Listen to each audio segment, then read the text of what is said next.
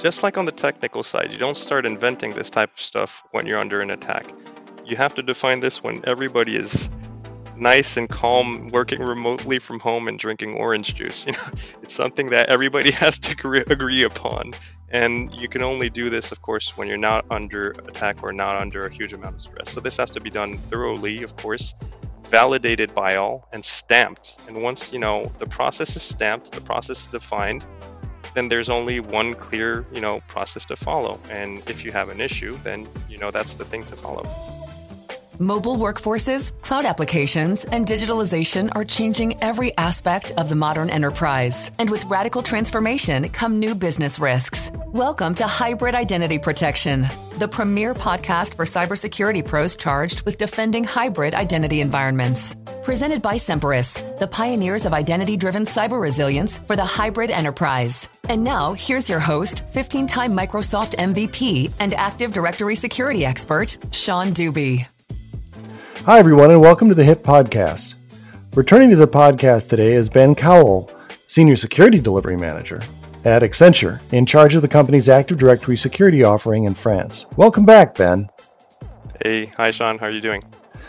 Great. So last time I had you on, we talked about various aspects of incident response, like the time sensitivity of the event, the techniques of making sure that your A D is removed from the environment, so from being crypto-locked, so you can do further investigations, some of the hunting types you do. Uh, let's continue the conversation with where we sort of left off on this, which is the organizational aspects. Experiencing cyber attack is very stressful and hopefully an uncommon experience, so it's it's ripe for disorganization. And if you add to that the fact that by human nature, people don't want to think about it until they have to think about it. So when you step into a situation, what do you find are typical org structures or processes that slow down or otherwise uh, hinder a response when time is of the essence? So just before we start talking about the org structures, it was pretty funny when you just said, it's uncommon or people don't want to think about it. I would say that, first of all, since twenty seventeen, it's not uncommon anymore. I would say that, I wouldn't say it's daily business, but uh, as you know, we have many, many different companies uh, giving you guys some phone calls, giving us some phone calls. So I, I wouldn't call it uncommon. I would call it, you know, rather common nowadays, now in twenty twenty-two. And then, yeah, last time we had a talk, we had a quick chat about the do's and don'ts from the technical perspective. And now I think it's really interesting to come to this uh, organizational perspective. So when you're talking about, you know, the, the types of orgs that actually hinder or can slow down our response. So this is something that's really important and that we've we've actually had and that I'm experiencing again. So this is why I think today's chat is really interesting and important to have. So the technical aspect we talked about last time, and of course, everybody is starting to get ready on the technical point of view. What happens when I get crypto locked, or what happens, you know, when this this attack is going on, then I have to follow this procedure or whatever. Okay, that's cool. That's a technical thing, and now you have it down. But then it also all depends on the org, right? You're not the only decision maker. And uh, of course, Accenture works with major orgs. We're talking about not just, you know, one company with one single entity in one country, but we usually work with groups.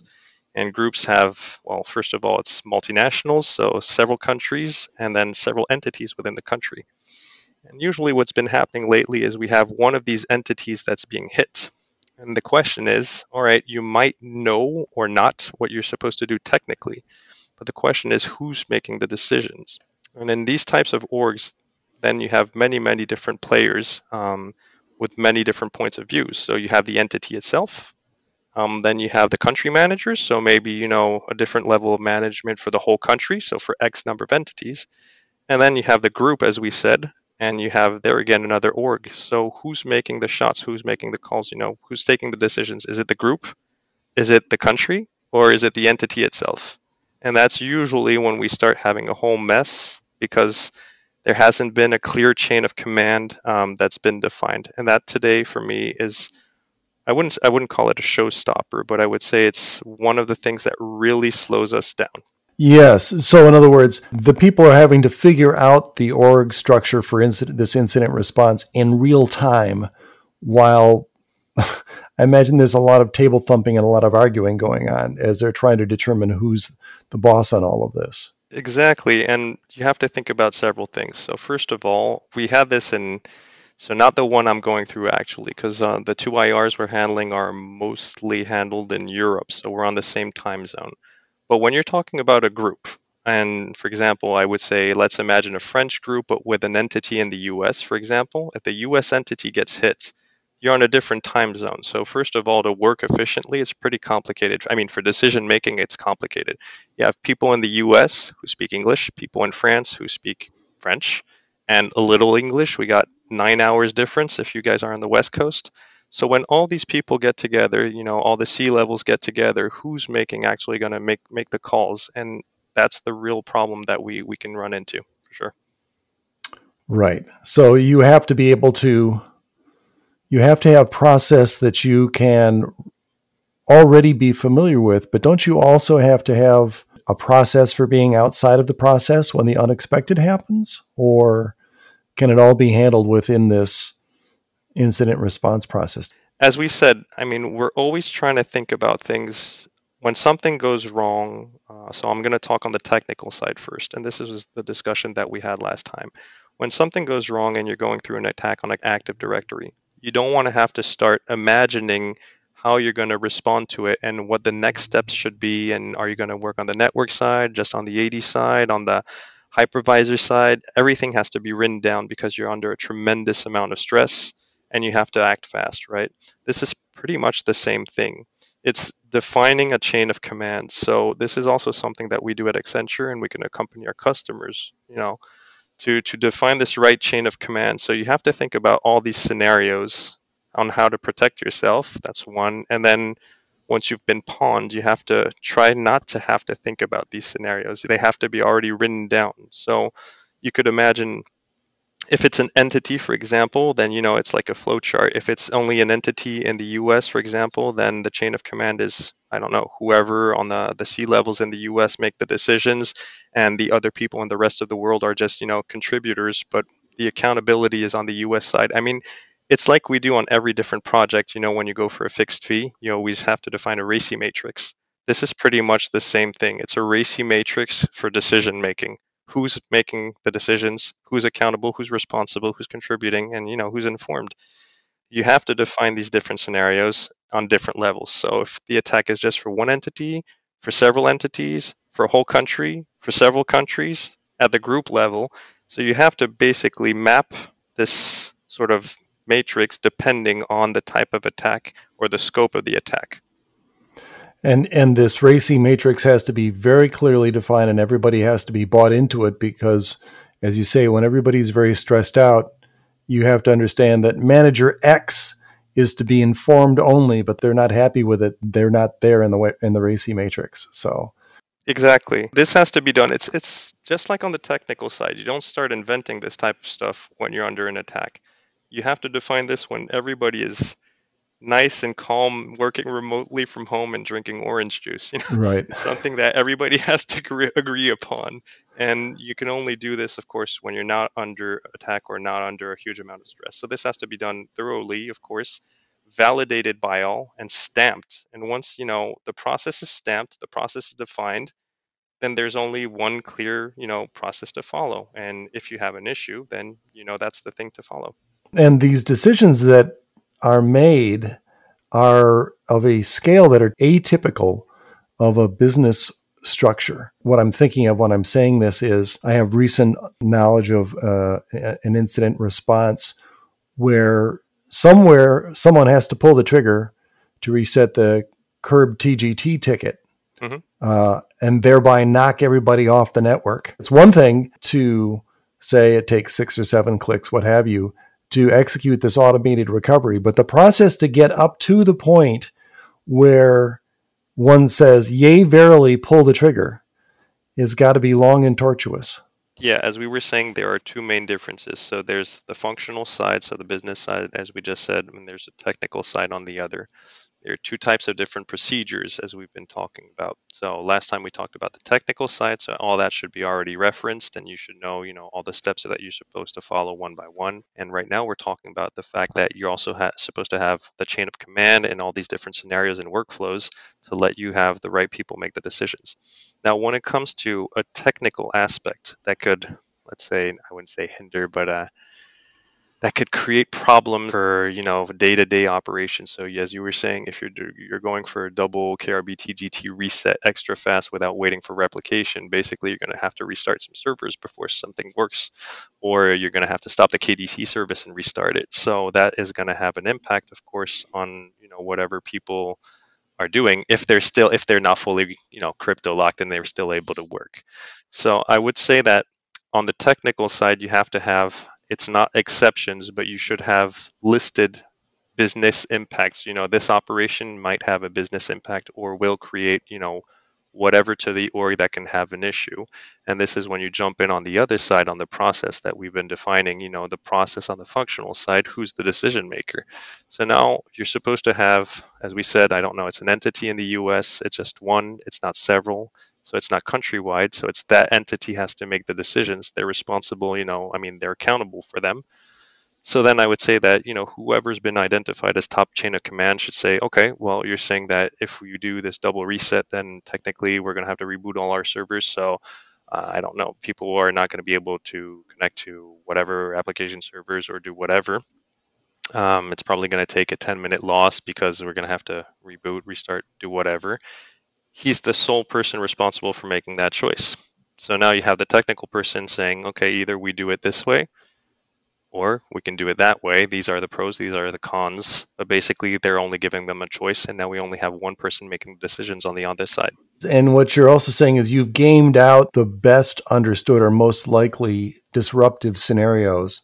Hey, if something like this, we're going to have to reset K R B T G T, and this is what this impact will be. So again, you're not inventing this stuff on the fly. No, I mean, it depends, because most of this stuff needs to be scripted, because as we're saying, well, as we already discussed, you have to try to think as, as little as possible when you're, you're under this tremendous amount of stress.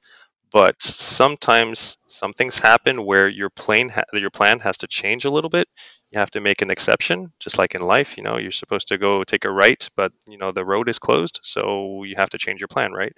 So sometimes, even though the whole plan has been defined, we might have an exception. And when you run into that exception, this is when you have to turn your brain back on, okay? It's, it's not defining a whole new plan. It's just making an exception to the plan. That's when the I T experts come in. We'll give you one, two, three choices, and that's when on the functional side, you know, you've defined the chain of command and you'll only have one decision maker able to make the decisions. And that should simplify it out. Do you encounter a certain, uh, I guess what I would call personas in these situations when they when they realize they're under attack, the, the unhelpful personas that slow down or or freeze up in response that you have to work around? So we have we've actually had tons, and you have them in all the different orgs. Mostly for the time being, and unfortunately for me, the orgs that we've been helping were orgs that were not ready on the technical side and not ready on the functional side. So they didn't define a chain of command or response or whatever, and they didn't define, you know, a standard procedure or technique that they're supposed to, to you know, follow step by step. So you have the tech guys who are trying to be creative on one side, but they're trying their best. So I would say that that's not not that much their fault. And then on the functional side, I mean, the, the C-levels and the decision makers, the issue that we have, of course, is different types of personas not understanding, you know, the, the global issue. Instead of trying to, you know, move forward and fix the issue, they're more like trying to, I wouldn't say cover their tracks, because I'm not saying that they made the attack, but they are more about saving themselves than saving the org. So trying to prove that whatever they set up or put in place, or the teams that they had, uh, you know, the processes that they had defined were not followed for X or Y reason, and that's why we are in this situation right now. But the thing is, we're not trying to point fingers when we're coming to try to help people. We're just trying to make things, you know, get back up and working. So yeah, the, the worst type of persona are usually the personas who are trying to cover their cover their butts and make sure that they still have a job, you know, on the next day. Along those lines, can you make any recommendations process for some of the, the major the major groups involved. You would talk about the concept of ripping the envelope. Do you want to talk about that a little bit? Just one more thing to come back, because we were talking about the personas, but we're also talking about, you know, unproductive behaviors. That is something else that I've run into. It's um once again, when you haven't defined the chain of command, some people do not want to be decision makers. They don't want to be accountable for the decisions that are taken. So you're coming in and you're proposing, you know, different scenarios, because of course they have nothing planned, and they will understand what you're saying, but they will not make a decision. And of course, I cannot make a decision for them. I mean, I represent Accenture, and we can't make a decision for the, you know, for the people who are supposed to decide. So I, I've run into that where we've asked, uh, we've asked Accenture. So the company has asked Accenture to provide a plan. We provided the plan. Um, then they've asked us to present scenarios. We did the scenarios. We gave ratings to the scenarios.